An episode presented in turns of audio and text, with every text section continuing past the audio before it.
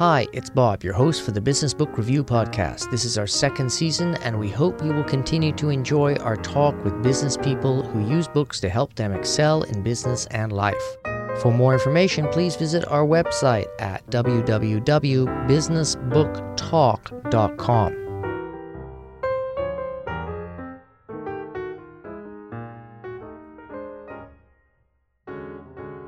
Hi, everybody. We're back with another book review. And uh, today I've got Mike. Mike, how the heck do you pronounce that last name of yours? It's Figliuolo. Figliuolo. Okay, cool. Well, we're with Mike Figliuolo. And uh, he's written an awesome book called uh, One Piece of Paper. But before we get into that, let's find a little, a little bit more about Mike. Where are you located in the United States? I live in a little suburb outside of Columbus, Ohio, a little town called Dublin. And I know you don't make a ton of money uh, writing and selling a book. So how do you actually make money on a day-to-day basis? So my day job, as I affectionately refer to it, is I'm a leadership uh, trainer and I run a leadership development and training firm. We work mostly with large clients, Fortune 100s, and we cover topics like strategy, communications, leadership, innovation. And what makes us different is my entire team is collected from practitioners everybody on the team is a senior executive who has deep experience in industry. They've run P&Ls and organizations. So when we teach, we're teaching from sort of the school of hard knocks and, and on the job training versus just, um, you know, academic research or being career trainers that may or may not have led actual organizations. Well, and you know that's a perfect segue because that's what your book's all about. It's it's not an academic book. It's like roll up your sleeves. Read of the read as you read the book. Better get ready to roll up your sleeves and get some work done. Yeah, exactly. And I, I think the um, if you're looking for numbers in there in terms of research, the most numbers you're going to find are the page numbers.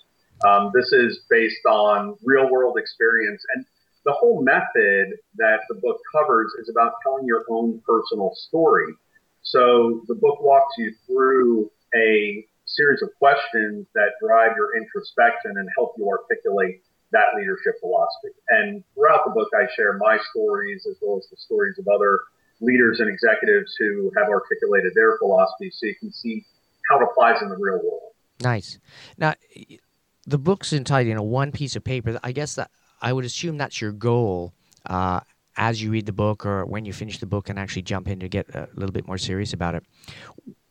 In a, a, a short sentence, describe why it's called One Piece of Paper, the cover, the book. The end goal of the entire process is to be able to articulate your personal leadership philosophy on one piece of paper. No buzzwords, no BS. It's how do you articulate your personal story across multiple aspects of leadership on one page. Because if it's longer than that, nobody's going to read it. Yeah, and and then you're not going to be able to sit in a meeting or, and, and, articulate it without people falling asleep. Exactly. Exactly. It does are you using a, a, bullet point technique, or is it more of a storyline, or does the person get to choose which way to to describe um, what their leadership uh, values are or direction? So the way the method works is I want to have the reader generate emotional triggers. So there's a series of 16 questions, and those questions cover everything from what motivates you, what inspires you, how do you interact with your team, how do you maintain balance in your life. And as you walk through those 16 questions, I ask you to think about a leadership story from your personal background that really captures this is how I want to live. This is how I want to show up as a leader. And then what we do is distill that story down to its bare essence. So that bare essence is the bullet point that ends up on your one piece of paper. And then what happens is once you've articulated that philosophy in the form of those bullet points, when you need to apply the philosophy, you articulate the bullet point, and then of course the there's the well, what does that mean? Then you end up telling the story behind it, and you're causing an emotional reaction in the person when they're thinking about that story. And then you talk about the desired behaviors that that story embodies. Okay. Now, I bought your book. I'm here sitting in my, my office uh, in a skyscraper at home because it's probably applicable to any uh, size business. Um, I'm looking at the book, and it's you know it's got chapter or part one, part two, part three, part four, uh, part five, and part six. Um, is there? Can I skip around in the book, or should I be reading it from the beginning to the end, and then go back and do the exercises? Uh, actually, so neither. You should be reading from beginning to end, and as you're going through it, you should be doing the exercises at the same time. Now, I recognize some people will want to go through cover to cover and understand the entire method and then go back through and do the exercises. But it's not one where I'd advise skipping around. They've been laid out very deliberately in, in the sequence that they are. Okay. Actually, that would, uh, depending on the type of, of, of, manager you are, that would be one of your, your ticks off. Are you a detailed person or do you like to rush to a decision type of thing? Yeah. Um, how long do you find uh, would you feel that the average person needs to spend to get down to one piece of paper is that kind of like asking how long is a piece of string i think it's a little bit like asking how long is a piece of string. I mean it's taken me 20 years to get to my current piece of paper because it's based on that personal experience. Now if you're saying first time through going through the method and and getting that first draft done um, I would suspect if you, if you read it over the course of a week and you really invest the time thinking through the exercises, doing the introspection, um, you'll be able to get to a pretty good first cut within a reasonable period of time. It's not the reading that takes the time, it's the introspection. Yeah. And getting to stories that are emotionally resonant because most readers, their first cut will be um, it'll be superficial because we're a little hesitant to expose our true person and our fears and our desires and, and think about exposing that to people we work with is a little bit of a foreign concept. So that introspection is all about getting layers deeper and deeper and deeper to things that are actually emotionally resonant. Yeah, actually, that's a very interesting point. I guess depending on the culture of the organization that you're working in or have created, uh, this book might be very difficult to implement. I mean, it, it it's a top. I mean, if you're going to do a one piece of paper uh, analysis of, of what you do and what you stand for as a CEO or a leader in the organization, would that be something you'd roll out to the whole organization? I, I think if you've got anybody who's leading anybody else, the method can apply because I, I make a very strong distinction between leadership and management you manage things and you lead people. And management is a set of tasks, it's budgets, it's project plans. Leadership is about setting direction, inspiring, influencing others. So if you've got folks who are in leadership roles, I really strongly advise that they understand who they are as a leader and what their personal style is. Now, in terms of how you roll it out throughout the organization, I do have management teams that I've worked with where that senior leader brings their senior staff in the room and they all go through the method together. And there's two types of value that come from that approach. One is the individuals develop their personal leadership philosophies, and that's a good outcome. The other really interesting thing that happens is that management team gets to know one another at a level they didn't previously and they understand each other's values better. They understand what's important to them, what their aspirations are, and that starts building trust between those management team members when you understand that other person's uh, deeper story rather than oh that's the finance guy. Hmm. Um, let's roll it back a little bit to um, you have your epiphany and say, you know what, I'm going to write a book. Uh, how long did it take you from, you know, I'm going to write a book and start making notes till we got to this point where it's actually getting published? So the book was written before it was even a notion. I've been teaching the Leadership Maxims method for a long time, and I wish we had the technology that I could have just plugged in a USB into my head and downloaded what's up there. So I, had a little bit of an unfair advantage in that the method and the content was already written and it needed to be transcribed and transformed to be more of a workbook. Um, that said, from a calendar standpoint, I was lucky enough to have a great literary agent reach out to me based on my blog. I've been writing about leadership on our blog for almost four years now. And he found the blog, sent me a note on August 16th of last year and said, like your blog, you ever thought about writing a book? And I said, yep, here it is, and told him about the Leadership Maxims method. So we went from that to uh, about three weeks later having a proposal sent out to publishers. And about six or seven weeks after that, had the offer. Uh, so that puts it sort of mid October.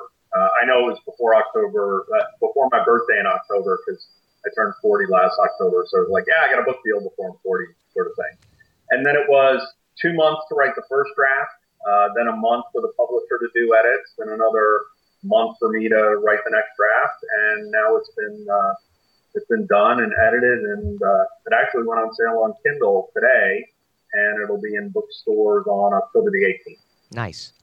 So uh, just just about a year, just over a year. Okay, that's pretty good actually.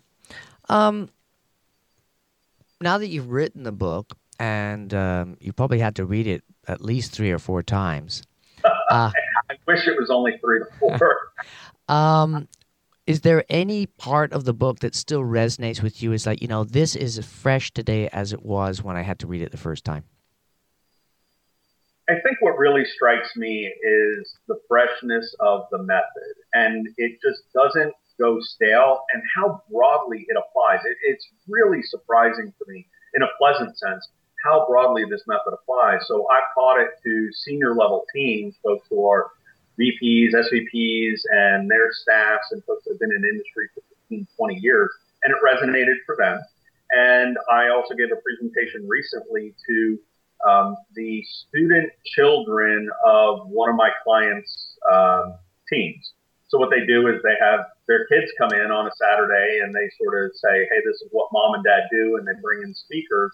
And I was one of those speakers, and there were 14, 15, 18 year old kids in the room who said, "Wow, this really resonates for me." And it's it, it was pretty amazing that it cuts across um, age ranges, cultures, experiences, and I think that's the thing that is always fresh for me, and I always see it applied in different ways. But the method itself always resonates. Mm. Well, it's it's a self discovery process, I would think too, right? Yes, absolutely. And it's all about the introspection and defining who you are. Um, the good news is everybody already has the answer. The book just helps pull it out of you and structure it and put it on paper. Well, unless you're totally delusional. True. There's other books in the in the store for that. So. exactly. If you got to this point, and maybe you should be reading another book. um, you said that it's very story based at the beginning. Uh, are there anecdotes that that um, you like talking about more than other anecdotes? I, I love talking about all of them because the things on my one piece of paper are emotionally resonant and important for me. But to share one, to really give an example of the way the method works, one of the questions in the book that I ask readers to explore is how do you remember to treat the people on your team as individuals rather than, oh, it's my analyst, my project manager, etc. And for me, my maxim, my reminder, my trigger is a can of 7 Up. It's just the image of a can of 7 Up. And right now you're saying, all right, I don't get it. Well, the story behind it is when I was in the army, I had a soldier who was a problem child. He would show up late, show up drunk, show up late and drunk. And, um, you know, you just had to micromanage him. He wasn't motivated. So one day we were out at Gunnery and I gave my driver a few dollars to go buy some sodas for the guys. And I gave him a list of who got what soda. And when my driver came back, he handed the sodas out, gave the problem child soldier a 7 Up. And the problem child soldier looked at my driver and said, How did you know I drank 7 Up? And he said, I didn't know, the lieutenant did. And, and he pointed to me. And that soldier said, You know I drink 7 Up? I said, Yeah, I know a lot of things about you. And the next day, the guy's performance was dramatically different. It was like Invasion of the Body Snatchers. Somebody took my bad soldier and gave me a good one. And at the end of that workday, I asked him, what's going on here? And he said, well, remember yesterday when you got me that can of soda, you showed that you care about me and you know something about me. So I figure I should probably care about the job I do for you. And it was just unbelievable. And I'm sitting here getting goosebumps remembering that conversation because there's emotional resonance in it for me. So Then you translate that and say, well, the way I want to remember to treat my people as individuals is I want to have that trigger and that reminder of that can of 7 Up. And now I have a new person on my team. What do I know about them? What's important to them? So the anecdote, the trigger is the can of 7 Up. The anecdote explains what I mean by that and what's important to me as a leader. And then I can then translate that to the behaviors I demonstrated with. That's that's interesting. I mean, in um, in a list, you could say, you know, can of Seven Up, and then this means this, and this is why I manage people this way. It could be that yeah, simple. Exactly. And all that goes on that one piece of paper is he drinks Seven Up, and it's just that very short phrase. And the way I share the maxims with my team is we sit down with that one page with 16 bullet points, and most of them are um, they're not exactly clear what does he mean by this, but it's about the conversation. And then when I share that story with them, they understand me as a person, they understand me as a leader, and we can also use those rules to guide behavior. So there have been occasions where I've I have one maxim of it is what it is. What are you going to do about it? And I had a pretty senior executive tell me that once when I was complaining, and it was a good reminder hey, I actually need to come with solutions. And there have been times members of my team have come in and I've been complaining about something and they've pointed to my one piece of paper and said, so what are you going to do about it? And instantly it changes my behavior.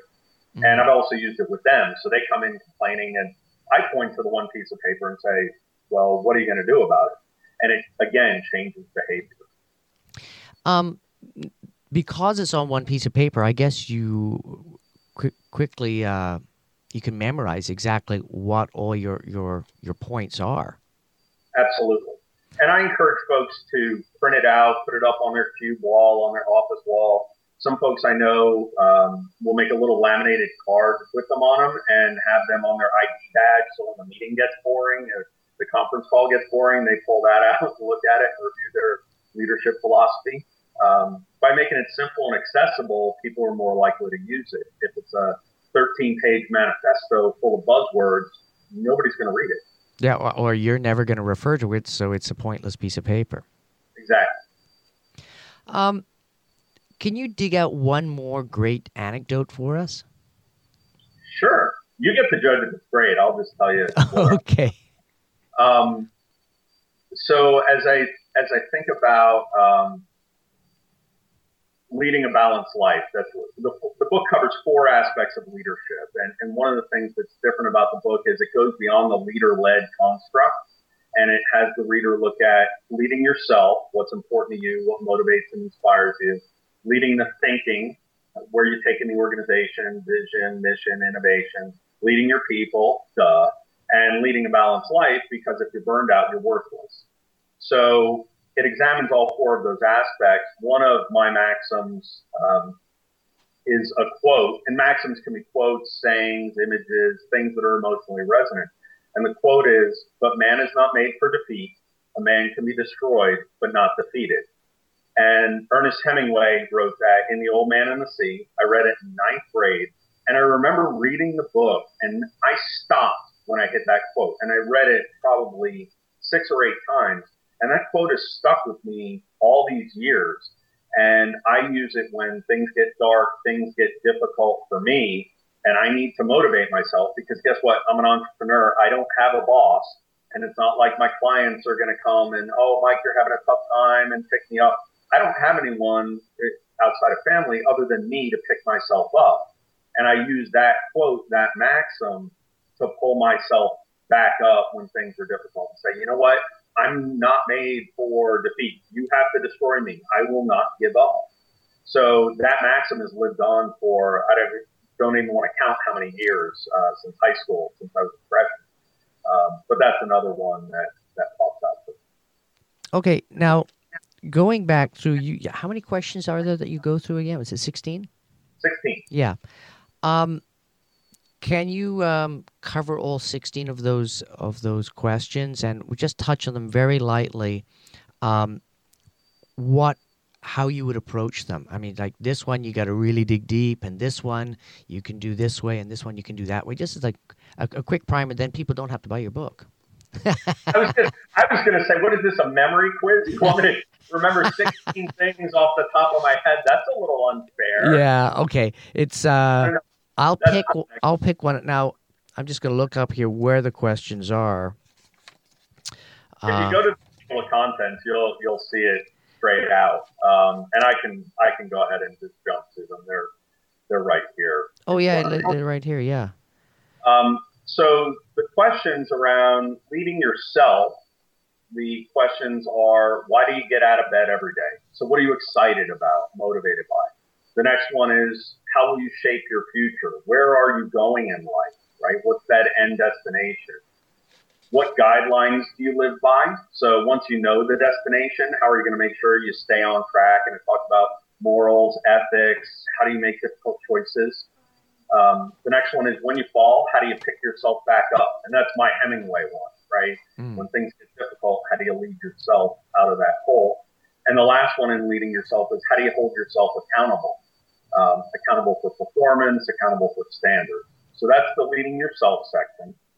Under leading your leading the thinking, it talks about what standards do you hold your team to. So letting your team know these are my performance standards and my expectations.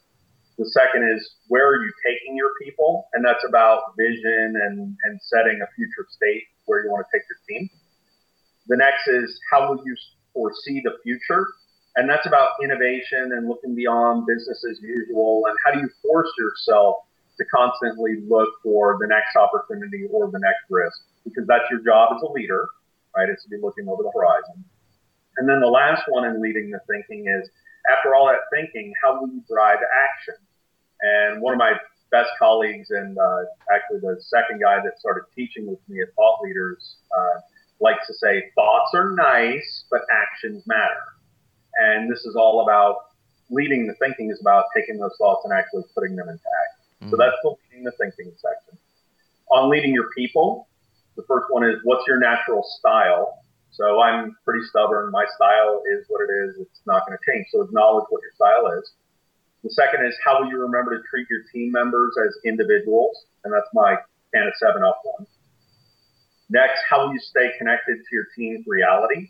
So it's all about knowing what they do and knowing what their jobs are so that you can ask the right things of them and get them to perform.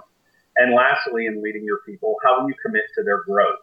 Because people don't go to work for the money. I mean, they do, but why they really go to work is for growth and challenge and working with coworkers. So you as a leader, how are you going to commit to their growth?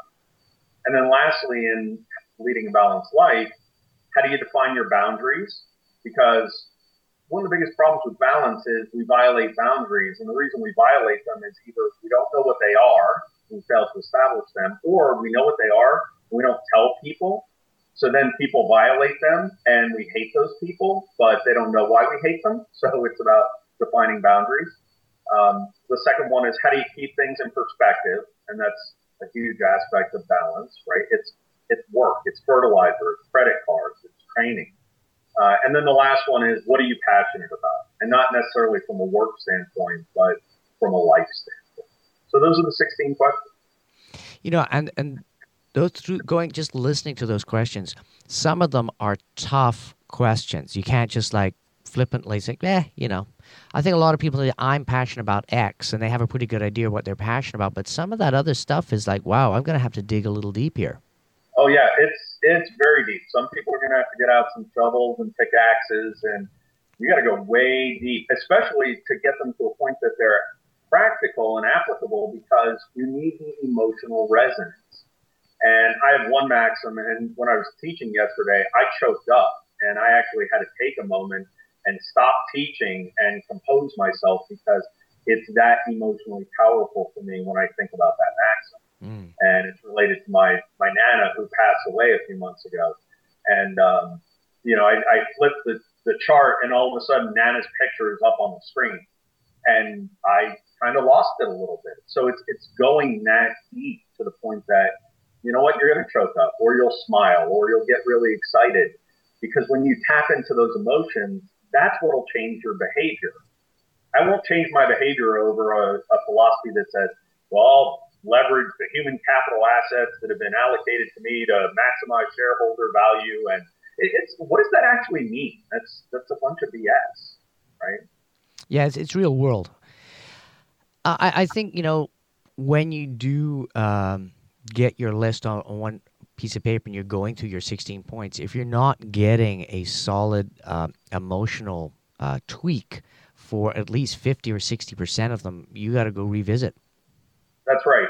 And in the book, there's the whole section around within each chapter, within each of those 16 chapters, it's here's what the question is about and why it's important to leadership. Then there are some guiding questions to get you thinking about it and giving you ideas on did you have a coach who did something or a boss or to start that brainstorming to lead you to come up with your maxim. And then there's sort of the litmus test of is this a good maxim? Is it solid? Will it change your behavior? And it, it asks, does this have emotional resonance for you? Is it important and meaningful? And, and if not, go back and dig deeper. Mm.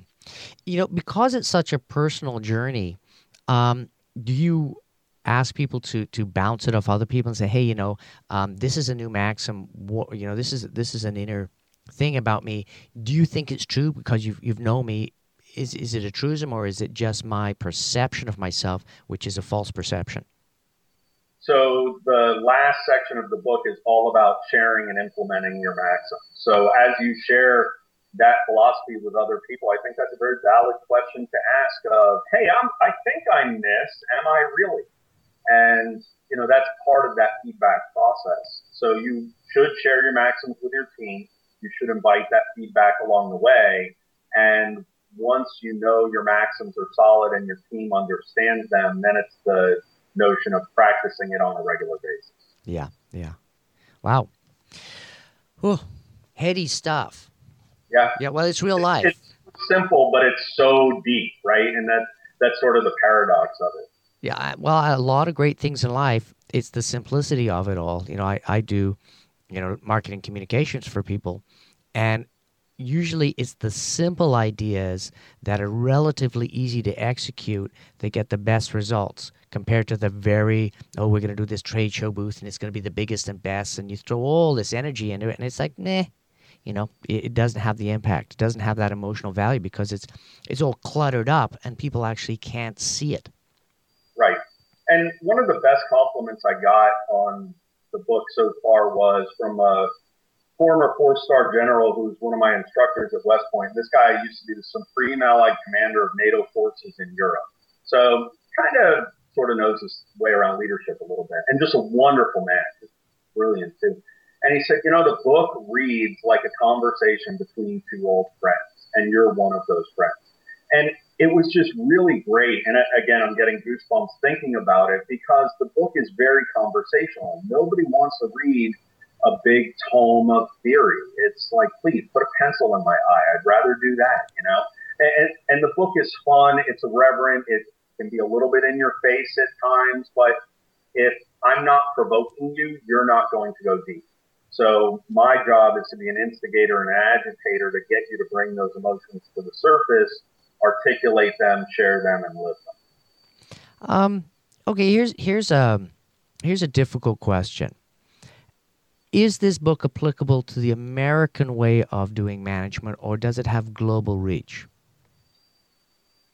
It has global reach because people have personalities and styles that they operate within. I taught this last year in uh, where was I? Dublin, Ireland. I was in the other Dublin, so I went from Dublin to Dublin, and the team in the room was from all over Europe, and we went through the Maxims program and. The Italians in the room had one take on it, and the Germans and the Irish and the folks in the UK. And, and sure, Europe is a little bit more homogeneous and, and analogous to the US, but still, there was no problem whatsoever translating the method and seeing, wow, I'm a leader. I have people who report to me. This is how I like to interact with them or want to interact with them. And I have to tell my personal story. Okay, I get it. Because so many leadership frameworks that I've come across end up being reasonably prescriptive in terms of the end product. So all the philosophies should look the same. They should all include these following things, and they turn out drones and clones, right? The leadership maxims method in one piece of paper um, flips that on its head. And it says the process is the same for everybody. The output is unique. And, it, and it's unique and it pertains only to that individual because every individual will have a different philosophy. So that's why I think it bridges all different cultures, all different ages, all different leadership situations because that leader is in that context and they have their personality. All the book does is helps them articulate that. Mm. Yeah, it's it's a guide map more than anything yeah. else. Awesome. I'd just like to thank you very much for spending some time with us chatting today. It's an awesome book. I highly recommend anybody, even uh, you know, new parents, anybody that has to face who am I and how can I become a better person and a better leader? Because I, I, think a lot of times it's not people get, oh, well, you know, I, I'm not a boss or I'm not a leader in that sense. If you coach kids or if you're sitting on a PAC team, uh, which is in Canada, is the uh, parents advisory councils uh, in schools you know you are a leader in your community and this is very applicable and if you have a false perception of who you are and what you're bringing to the table, you're going to cause more damage than good. That's right. I, I don't care what context you're leading in, and it can be formal and you have a box on an org chart and boxes with lines into you, or you want to talk the ultimate challenge, lead kids, right? And that's difficult, but you should have a grounded sense of your philosophy. And the book does that. The book doesn't care whether you're at a Fortune 50 or you're running your own shop. It doesn't matter. Nice. All right. Thanks again. And uh, it was fantastic talking with you. Uh, do you think you got another book in there somewhere? I do, but that's a scary notion. let me let me hold a copy of this one first when it comes out in a few weeks, and uh, you know it'll it'll uh, I'm sure it'll pop out at some. Point. Okay, that's awesome. Lovely chatting with you, and, and hopefully we get a chance to chat again. Great, thank you so much. All right, no problem. That sounded like an awesome book to check out and read. I'm already looking forward to next week's show where we will chat about another great business book. For more information and links on this and other podcasts, please visit contactbob.tel. See you next week.